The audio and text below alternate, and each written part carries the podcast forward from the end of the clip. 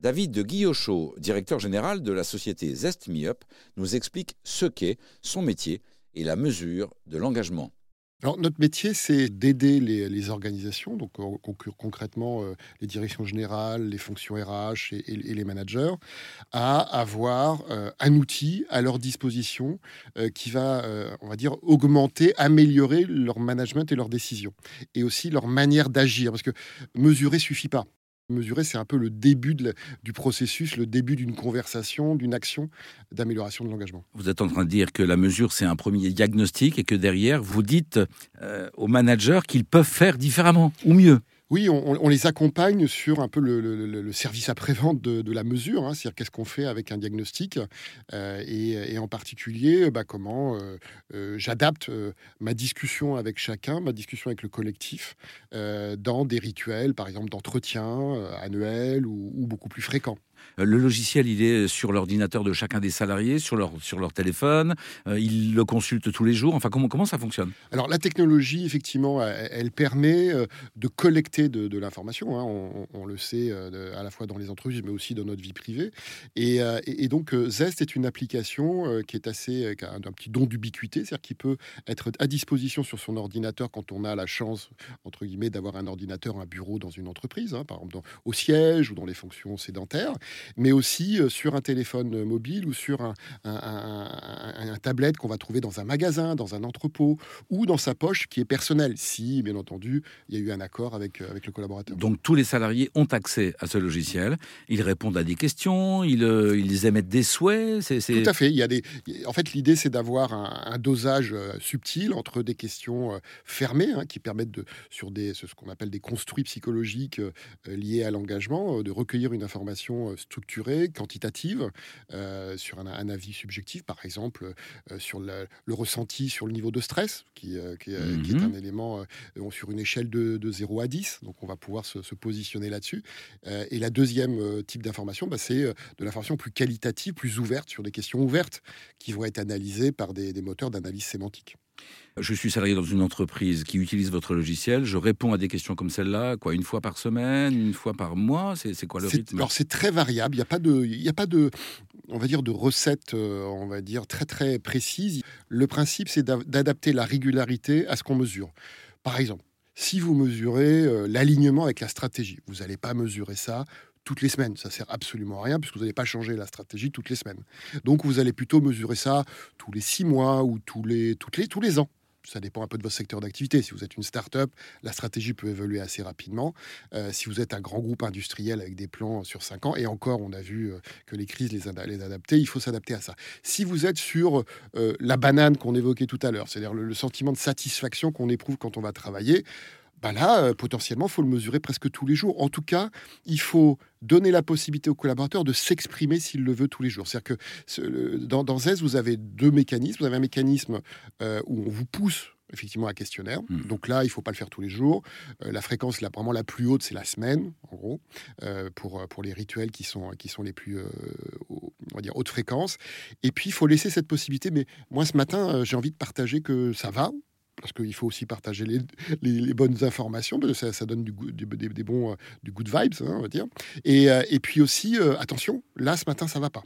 Et, et, ça, c'est un peu ce, libre service qui doit être à disposition, parce que l'idée, c'est de détecter les signes faibles le plus tôt possible pour agir, pour permettre au management, aux collègues, de, bah, éventuellement d'avoir de l'entraide. Vous avez dit tout à l'heure que euh, on en parle beaucoup de l'engagement. C'est vrai dans les marques employeurs, dans le marketing quelque part. Attention à que ce soit pas juste euh, du marketing un peu vendeur euh, en vitrine et que la boutique ou l'arrière boutique soit nettement moins important.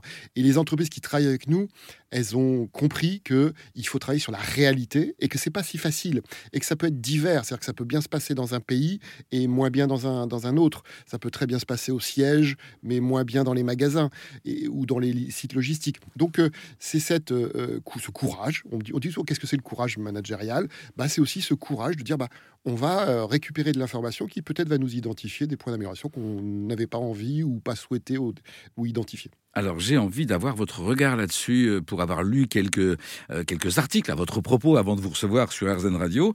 j'ai compris que vous aviez, comment dire, une certaine détermination dans l'évolution du management. Vous vous dites il faut vraiment que ce management c'est pas qu'il doit évoluer, c'est qu'il doit vraiment changer et de façon entière, presque radicale. Alors, il doit effectivement euh, euh, nettement évoluer. Donc après, on va mettre le curseur puisqu'on n'est pas tous égaux dans nos pratiques managériales et dans les organisations. C'est-à-dire qu'il y en a qui doivent faire une révolution copernicienne et puis il y en a qui doivent, on va dire, améliorer encore un petit peu les choses. Euh, donc tout le monde n'est pas tout à fait dans les organisations égales par rapport à ce sujet-là.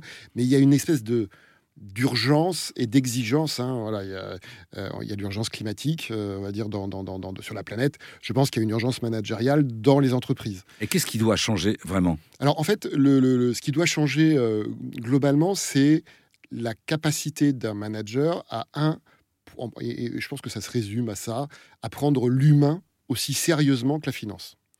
ça veut dire qu'il doit professionnaliser euh, il doit s'adapter pour écouter, appréhender l'humain dans son équipe, dans son organisation. Et il doit agir dans son quotidien, dans ses rituels, dans ses pratiques, dans sa posture managériale, euh, en accord avec ça pour être efficace. Euh, et c'est ça qui va créer ce cercle vertueux, c'est un peu cette amélioration un peu générationnelle, puisque, pour être très clair, hein, dans le management assez classique et traditionnel, on, on gérait un peu en mode taylorien le, les, équipes, les, personnes, on leur donnait des objectifs, on les surcontrôlait, euh, on contrôlait à la fois le quoi et le comment, euh, et quelque part, on, euh, on avait un, un commande contrôle, comme on dit. Hein. C'est-à-dire que c'était, c'était vraiment sous, sous contrôle. Là, à la fois parce que le monde change tellement vite, que la complexité qu'un manager ne peut pas tout contrôler et tout savoir.